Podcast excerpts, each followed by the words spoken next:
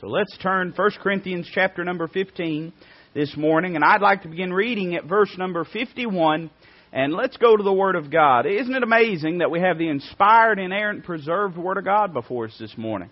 What an astounding truth. I mean, we don't have to wonder. Amen? We don't have to wonder what we've got before us. We know we have the Word and words of God, the very mind of God for humanity this morning. We ought to approach it reverently, uh, but jubilantly as well, that we have God's mind on the matter. So let's read together, beginning in verse number 51. Paul, writing under inspiration of the Holy Ghost, says, Behold, I show you a mystery. We shall not all sleep, but we shall all be changed in a moment, in the twinkling of an eye, at the last trump, for the trumpet shall sound, and the dead shall be raised incorruptible, and we shall be changed. Aren't you looking forward to that change that's going to take place? For this corruptible must put on incorruption, and this mortal must put on immortality. So when this corruptible shall have put on incorruption, and this mortal shall have put on immortality, then shall be brought to pass the saying that is written, Death is swallowed up in victory. O death, where is thy sting? O grave, where is thy victory? The sting of death is sin, and the strength of sin is the law. But thanks be to God, which giveth us the victory through our Lord Jesus Christ.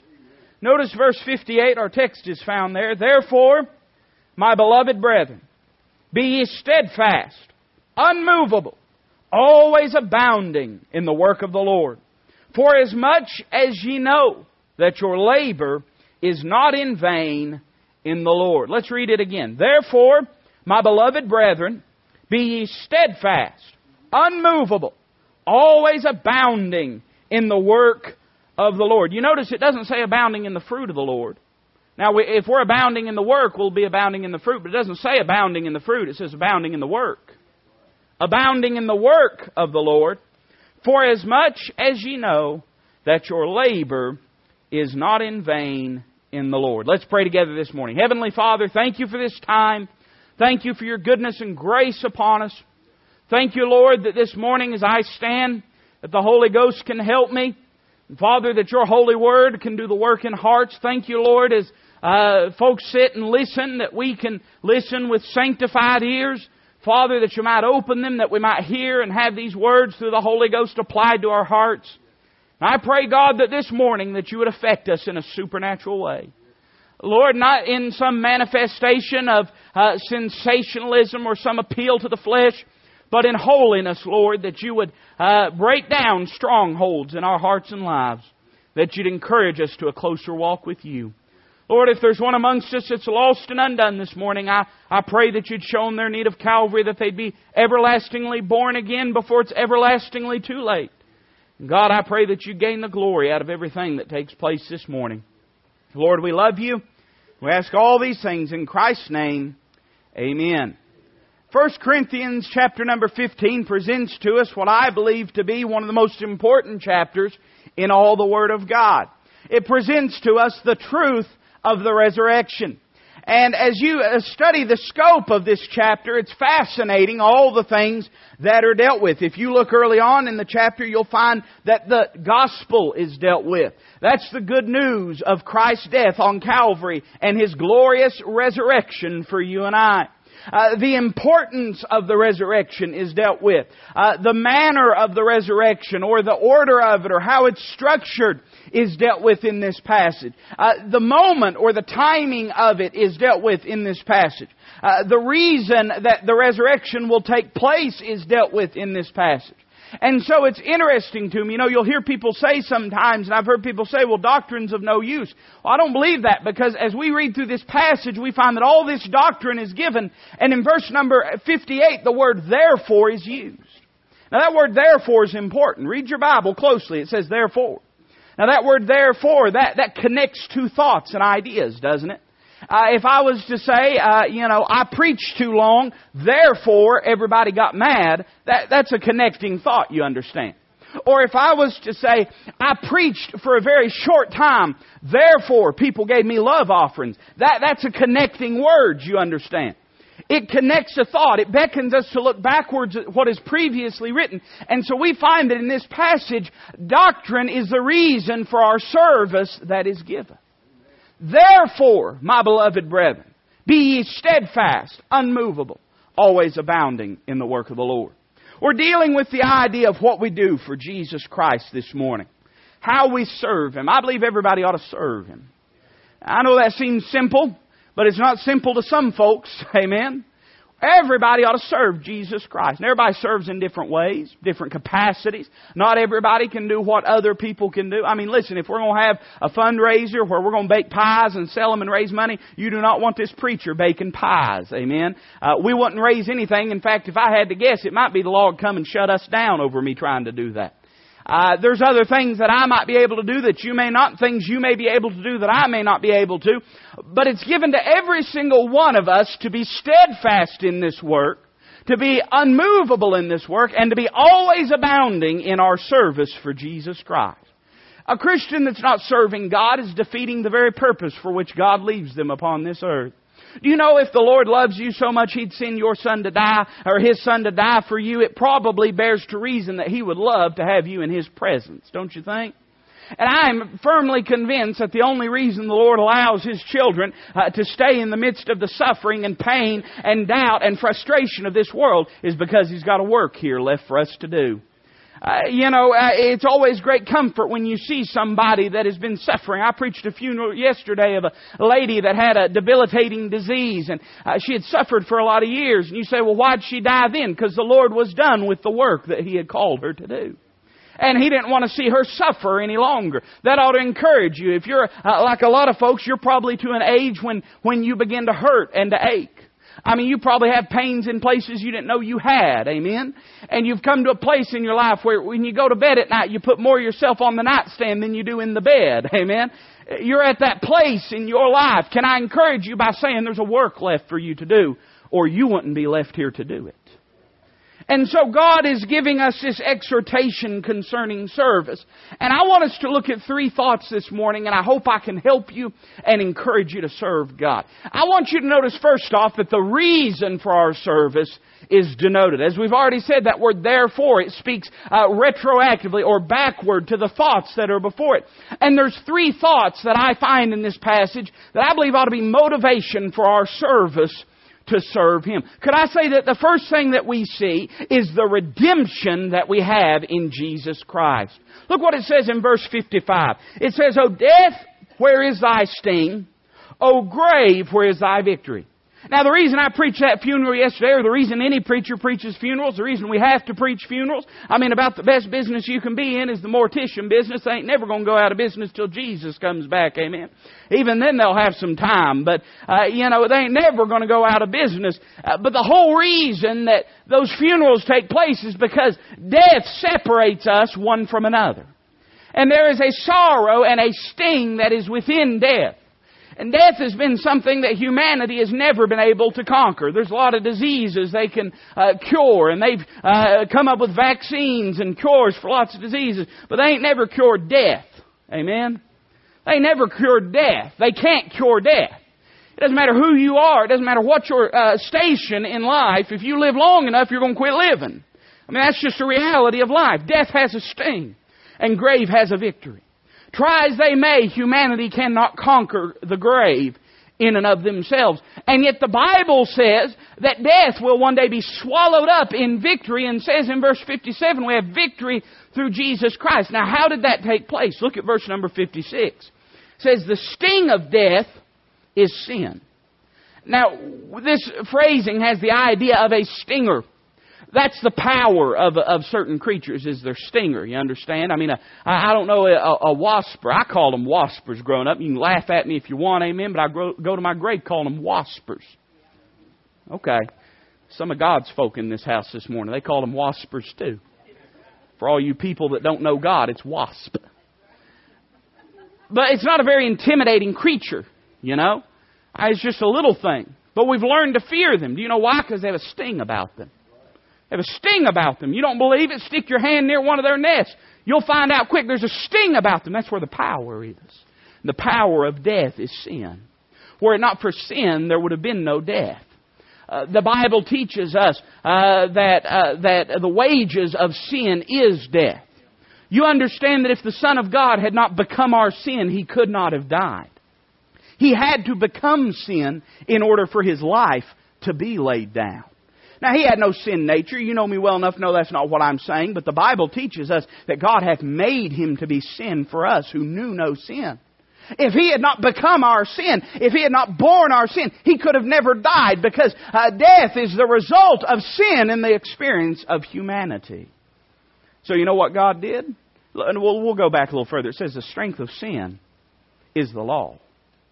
Uh, the Word of God is very clear about this. You know, sin has existed in this world as a plague upon humanity ever since Adam first tasted of the fruit that God forbid him to eat of. And it's been passed down from Adam until now. And you know, the Bible says that death has reigned from Adam until now. And it's a common experience for all of humanity to know what sin is, to do wrong, to be at ought with God, uh, to exert our independence concerning His will. We all sin. I, I don't care how good you are. You still are a sinner. You, you all sin. We all sin. I sin. Every single one of us. We all sin. But do you know that there was a lot of things that were sin that mankind did not know were sin until God made them aware that they were sin? The Bible says that sin existed before the law.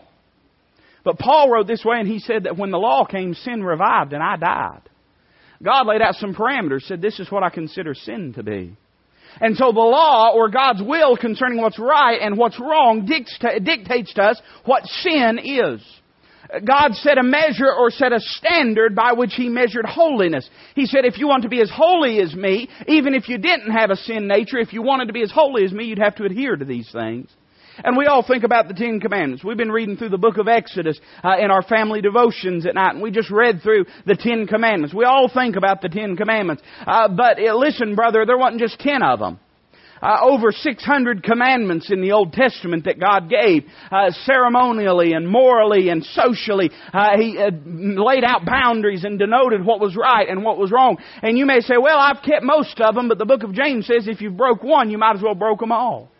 You've offended the same holy God when you broke one as if you had broke every single one of them. The law denoted those things and God set a standard. God said you cannot keep this standard. And the Bible says that the law was not given to bring us unto God, but the book of Romans says that the law was given uh, that every mouth may be stopped and the whole world would become guilty before God. The law was given not to bring us to God, but to show us just how far from God we really are. Show us we couldn't keep it. It was impossible. And so the book of Galatians teaches us that what the law did was it caused us to look for someone that could stand in the gap. The Bible calls the law our schoolmaster to bring us unto Christ. Made us aware of our inability. Caused us to cry out for a deliverer. Well, God had already made provision for a deliverer. And He sent His Son Jesus Christ, born of a woman, born under the law, that He might fulfill the law. Not that He might destroy it, but that He might fulfill it. You say, well, what's the difference? Destroying it would have been to disagree or to ignore it. He didn't do that. He satisfied the law. The Bible teaches that He paid our sin. You say, preacher, I know this. Well, it helps me to preach it again. I hope it helps you to hear it again. Uh, the Bible teaches that He completely kept the law and then He laid down His life on Calvary for you and I.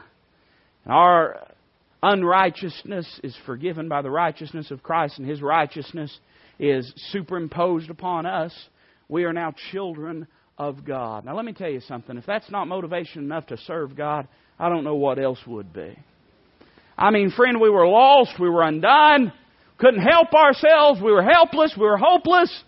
I mean, do you realize where we'd be this morning if it wasn't for Christ? I mean, uh, listen, friend, if it wasn't for Calvary, uh, you'd be in hell with your neck broke right next to me this morning. We owe everything to Jesus Christ. You know, it's kind of like I remember whenever I first bought my house. Uh, I, I had I can't remember who I had the mortgage through. I, I think it was Walker, Jackson, Williams, Smith, uh, Icart. Uh, I, I don't know. I'm just looking around now, looking for names.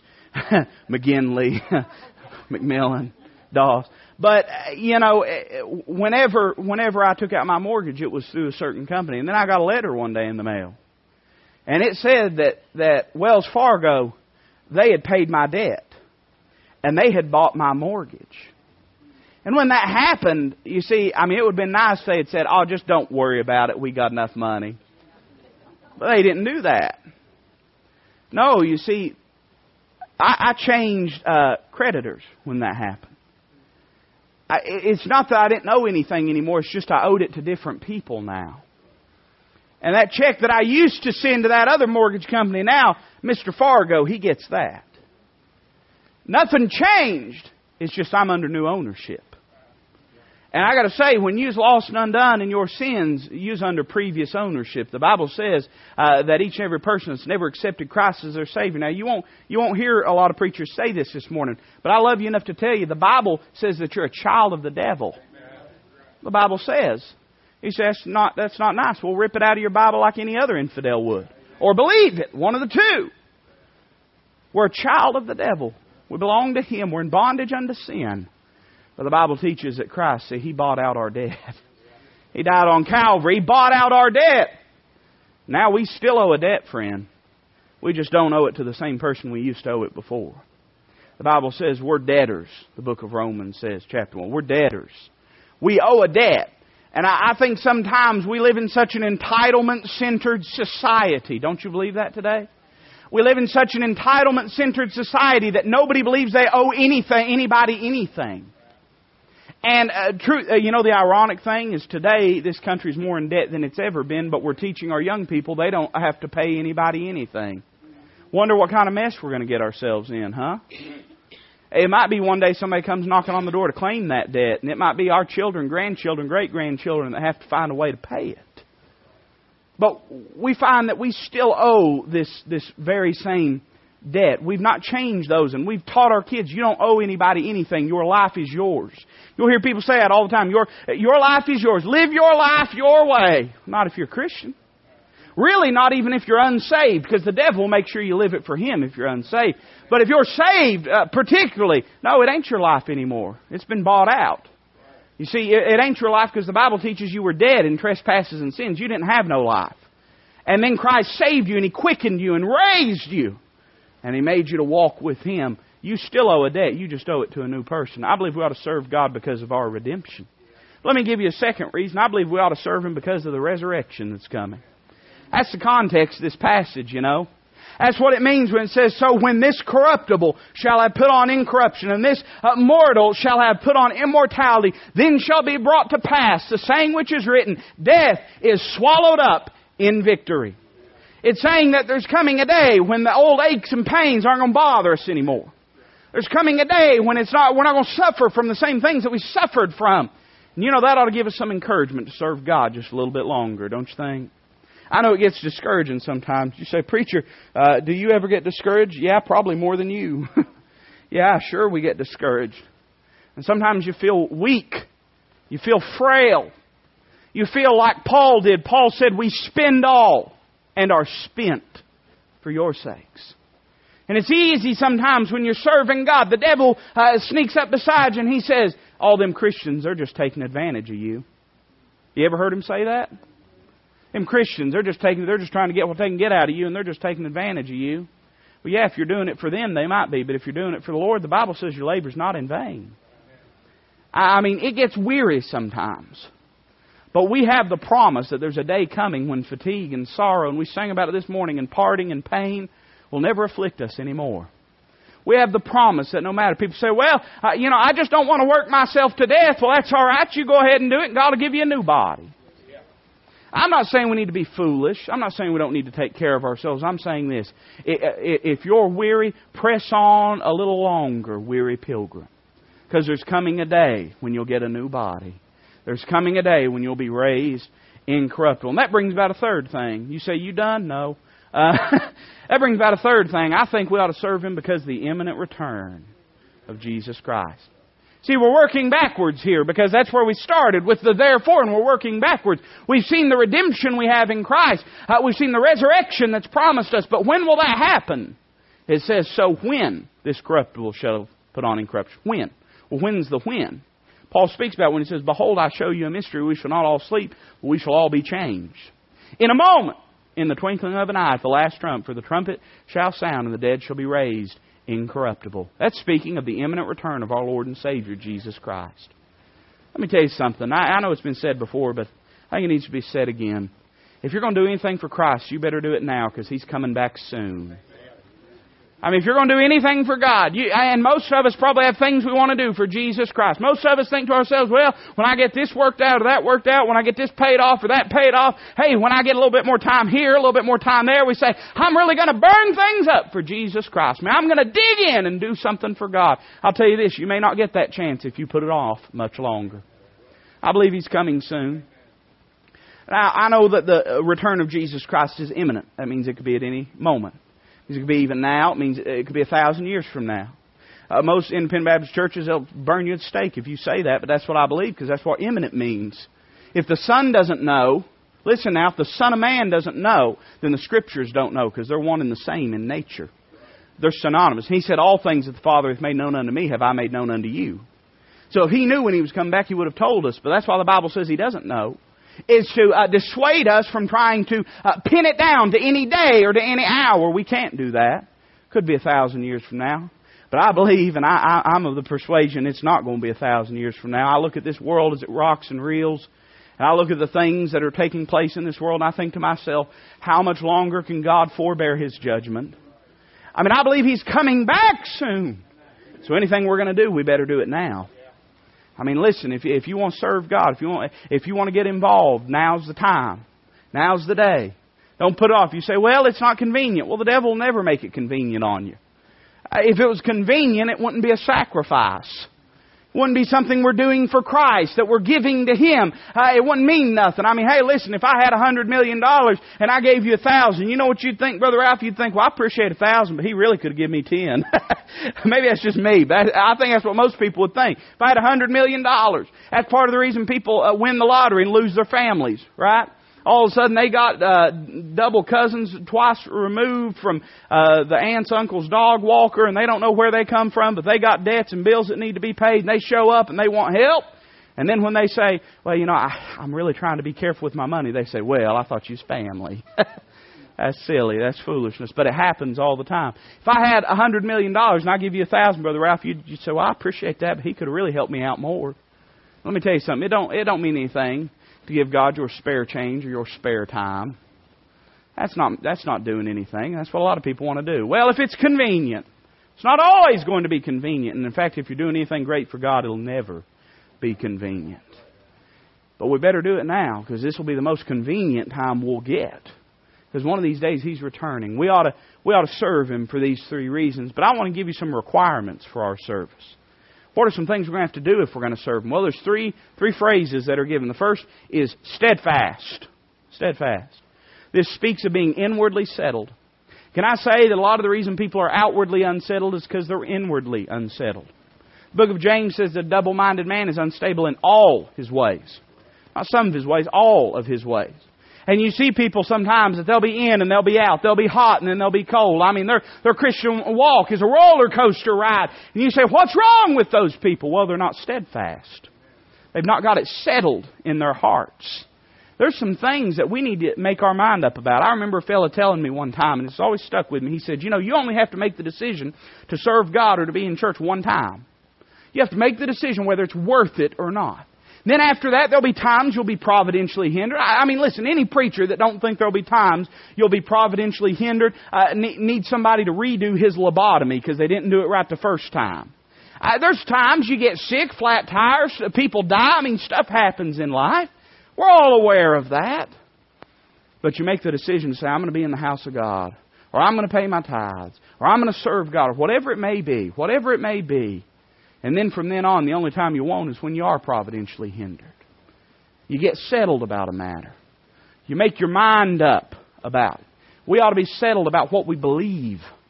Never has there been a day when people are tossed to and fro with every wind and slate of doctrine like they are today.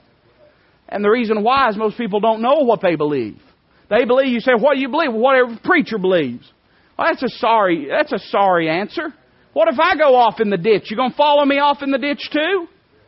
I mean, hey friend, we don't keep our Bibles under lock and key and we don't do that for a reason. I want you to have your Bible. I want you to read your Bible. I want you to study your Bible. I don't want it to be just riding on the coattails of whatever this preacher believes. I want you to know what you believe. We're going to have to be settled. We're going to have to make our mind up that we're going to serve God. It's got to be an inward decision that we're going to make. And that's why a lot of people, and you see it all the time, you got to make your mind up what's more important, your family, your family, or your recreation. Isn't that right? I mean, you got to make up what's your mind. You got to make up your mind. Listen, we're we're raising kids now. I'm raising one. Well, she's raising one. I'm paying some bills. you know, I'll mow the yard some when it comes time when she can't. You know, but we're raising kids now. We got to make up our mind what's important for them. Is it important that they be popular, or is it important that they dress holy?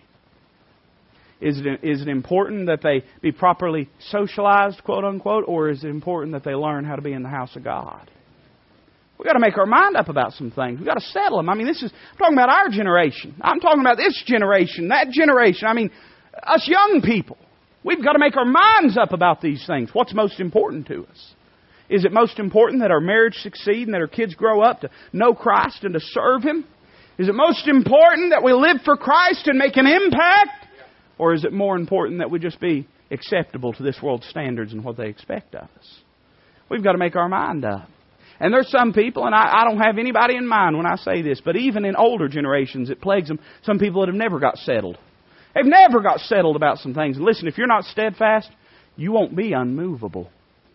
We've got to be settled. But and I was thinking about this word unmovable. And I tried to find a nice, pretty, flowery word. And you, you preachers, or you that teach Sunday, you know what I'm talking about. When you're trying to alliterate a sermon, you're trying to find just the perfect word, and it's going to sound good, and it's going to be kind, and it's going to be, uh, you know, classy, and whatever. And you know the only word I could think of? I mean, the only word I could think of was this word, and I think it's really, brother, uh, brother Charlie, I think it's apt now that I've thought about it, is the word stubborn. Stubborn. If you've ever plowed with mules, you know what the word stubborn means. Stubborn. That's what the word unmovable means, isn't it? I mean, if we're steadfast, that means we're inwardly settled. But if we're unmovable, that means we're outwardly stubborn. I understand that stubbornness is not a problem for most of us. I understand that most of us know how to be stubborn. But we ought to learn how to be stubborn about the right things. There's a lot of stuff that we're stubborn about is foolishness. Ain't going to amount to anything in the scope of eternity. But then there's other things that we ought to be stubborn about that we don't know how to be stubborn about. We ought to be, listen, and I don't mean cantankerous and I don't mean quarrelsome. But I mean, eh, when I say stubborn, I'm not talking about in your relationship with other Christians. I'm talking about in your relationship with your flesh. We've got to learn to be stubborn against our flesh because the flesh is persistent. We ought to be stubborn, stubborn about our prayer life. It's hard. I think, I'm going to make an absolute statement here, and if I'm wrong, Lord will correct me on it, but I think our prayer life is probably the most difficult thing in the Christian walk to maintain. It's private. Most people are not very well aware of it. It's easy, listen, it's become, I'll pray for you has become a well-wishing thing. And buddy, I mean, listen, I know, I know that it ain't about opinion, but you want my opinion about it? It burns me up when I hear people say that. Well, you know, sending you know, sending prayers or, uh, you know, and I'm not saying it's wrong, however it's worded, but I'm saying this. If you tell someone you're going to pray for them, you ought to pray for them. Don't just say it because you feel like it's expected. You're, you're being a liar when you do that. If you say, I'm going to pray for you, pray for them. We all struggle with it. Prayer life's difficult. And the flesh does everything it can to assault our prayer life. We've got to learn to be stubborn about it. Listen, a lot of the things that we condemn wouldn't be so bad if we would do them in the right way. I remember hearing a preacher say one time, there ain't nothing wrong with being rebellious as long as you're a rebel for Jesus Christ. Rebel against this world and what's expected of you. And take a stand for Christ. That's rebellious right there against what this world. Trust me, you'll stick out if you serve Jesus Christ. And stubbornness is not all that bad. The problem is we're stubborn about what fast food restaurant we're going to go through. We're stubborn about what clothes we're going to wear. We're stubborn about this. We're stubborn about that. But then when it comes to our prayer life or serving God or giving unto the Lord or witnessing to people, we don't get so stubborn about it. Then all of a sudden, well, you know, you just can't be so hard-headed. We're hard-headed about foolishness. More than one church been ripped apart by the color of the carpet. I mean, Christians know how to be stubborn about, about what kind of light fixtures are going to put in the house of God. Then when it comes time to pray, all that stubbornness goes out of the way. And boy, they're easy to deal with. They're just malleable. And their flesh says, well, you know, you don't, you, that prayer, that's not really all. I mean, they make more of that than what it really is. And then all of a sudden we're, well, you know, that's right. That's true. Listen, bad doctrine starts coming into a church, and you'd be amazed how unstubborn some people can get. I, I mean, just believe any and everything. You say, well, I don't like that. Well, that's Bible. That's Bible. We ought to take a stand for what's right. We ought to learn to be outwardly stubborn, unmovable. Not going to let anything move me. Not going to let circumstances move me. Not going to let desires move me. Not going to let expectations move me. It's amazing how much claim we give of our life to other things that don't matter. There's some people, and we go through it every every winter, and I, I've kind of quit harping on it because it don't do nothing but grieve my spirit. But truth is, every winter there's always people that can't make it to church, but'll make it to work Monday morning. And you say, "Well, you're being judgmental." No, I'm calling it like it is. That's true, isn't it? God help us when the church has to pay people to be faithful. something wrong with that. You see, we live in a day where all of our allegiances are elsewhere. And there's some people that, that listen, if, if work called them and said, We need you, they'd be there like that. But listen now, if church calls them and says, We need you, I ain't got time for it. Or if another Christian calls them and says, Listen, I need you to pray, I ain't got time for that. Where's our allegiance at? Where's our loyalty at? We ought to learn how to be stubborn. But you know what that's going to bring about? Successfulness always abounding in the work of the Lord. Success is not measured. Listen, success, success is not determined by the applaud we get, but by the impact we make. Isn't that true? Isn't that what the, the Lord taught His disciples? Uh, here, listen, in John chapter uh, number 4, when He's speaking to the woman at the well, and He's not eating anything, and He's growing weary, but He knows this woman is in need of Him. And so he's speaking and he's witnessing. And his disciples, you know, they start to murmur. Baptists, they start to murmur and uh, they come over and they say, Master, Master, you've not eaten anything all day. It'd do a lot of us some good, amen, but not eating anything all day. And you know what he said? He said, My meat is to do the will of him that sent me and to finish his work. Let me tell you something. If the fruit is your motivation, you're only going to work when things seem fruitful. But if the work is your motivation, you'll serve God all the time. I'll tell you why a lot of people give up on God. They're serving God for people's applause. And then when somebody hurts their feelings, they're gone because they didn't get the applause they were wanting. Or a lot of people, they serve God for some kind of power or influence that they can exert of having some kind of position. But then all of a sudden, when that power or influence is gone, they're gone. Because they weren't serving God for God, they were serving God for the things that they could get out of Him. There's a big difference between uh, loving the gift and loving the giver. And a lot of times people uh, leave because they were abounding in the fruit, but they weren't abounding in the work. Success is measured by abounding in the work. Success is measured by determining to serve God despite your conditions, despite the convenience of it, despite the circumstances, despite whether it's easy or whether it's difficult. I mean, listen, it doesn't matter what you do, you've not come anywhere close to doing what Christ did for you. Will never outweigh the weight of Calvary's shed blood for us. Will never repay that debt, and will never do more than what He did for us. Never. And so we ought to always be abounding in the work, in the work of the Lord. Always be serving God. You may not serve God like you used to do, but guess what? You get to serve God in a new way, different way. You may not be doing what you did at one time, but you can always do something. Always be serving God in some capacity. We, we're going to be successful if we'll be steadfast and unmovable. And let me give you, I'm just going to run through these last three. We see the reward of our work. It says, For as much as you know that your uh, labor is not in vain in the Lord. We see first off that we gain the attention of the Lord. Uh, it ought to encourage us to work because God sees it. God sees it. Nobody else may see it. People have asked before, who's the greatest Christian that ever lived? I've always been of the opinion you probably wouldn't know his name if I called it to you. I don't know who it is. You wouldn't know who it is because it's not measured by men's applause. Probably someone that suffered and went along and just served God in a quiet capacity, willing to do what was asked of them, never looking for men's applause or praise, just went ahead. And you know why? Because they knew that the Lord saw it. That ought to be motivation enough. Listen, it, it and, and my, my daddy taught me, and I don't I don't know that I always do it right. You know, I'm of this generation, we're all lazy, but my daddy always taught me if you're going to do something, do it right. Do it right. Don't to do it. If you're going to do something, do it right. And as Christians, uh, we know our, our Father's watching us. When we do something, we ought to do it right. We ought to do it to the best of our ability. We ought to exhaust ourselves in the effort of it. You say, that's too much to ask. Well, I'm not asking it. Christ is. It would be too much if it was this preacher that was putting these requests upon you, but it's not. It's God that says, Whatsoever thy hand findeth to do, do it mightily. Uh, whatsoever thou doest, do it as unto the Lord. Everything that we do, we ought to do for Jesus Christ. Uh, it's met with His attention, but it's met with His approval. Pleases God for us to serve Him. Pleases Him. There's a work to be done, and it encourages God, and it pleases Him. You say, can God be encouraged? Well, He can sorrow. The Bible teaches He can sorrow. And if He can sorrow, then He can be encouraged. If there's things that displease God, there's things that please Him.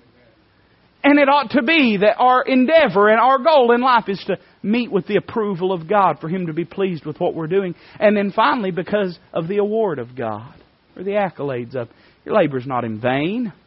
Vain means empty, meaningless. What it's saying is God will not only see what you're doing, He will approve of it and He will reward you for it. There's some that would tell us that we're ignorant for believing that God would reward us for doing things. Some people say that's a petty interpretation of Scripture. And I say they're not rightly dividing the word of truth. Because the Bible speaks time and time again, time and time again about crowns that'll be given to us. You say, why would I want a crown? Well, you'll feel awful silly when everybody's casting them at his feet and you don't have nothing to cast. Crown represents what you've done for him, represents your life that He's given you and given you the opportunity to use for Him, and you've, you've served Him, and so He's given you a crown and, and, and an award and reward for that. And what do you do? You say, Lord, it's all been used, so I give it back to you. What a day that will be when we stand before those pierced feet. What a day that will be when we look upon that uh, thorn pierced brow. What a day that will be when we take in our hand the hand that was scarred with nails for our sins and what a day that will be when we take that crown off upon our head and we lay it at His feet and we say, Lord, here's everything I've ever done for you. And I want you to have it. And it's all for your glory and for your honor. If you're not serving God today, today would be the day. Anything you've ever done, you've done on it today. You didn't do it on a tomorrow or on a yesterday. Funny thing about the human experience is we never get to grab hold on those two elusive days, tomorrow and yesterday. They're always in front of us and behind us. But today is the day that God's given us, upon which we can grasp and serve and, and use it for His glory and honor. Make today the day that you say, Lord, I may have not served you like I should, but I want to serve you again. Or maybe today's the day that you'd say, Lord, I've been trying to serve you, but I felt weary. Lord, give me strength and help. He'll do it. He'll do it. He'll see to the needs of His servants. He always does. Today, if God's spoken to your heart, I want you to speak to Him I want you to respond in obedience.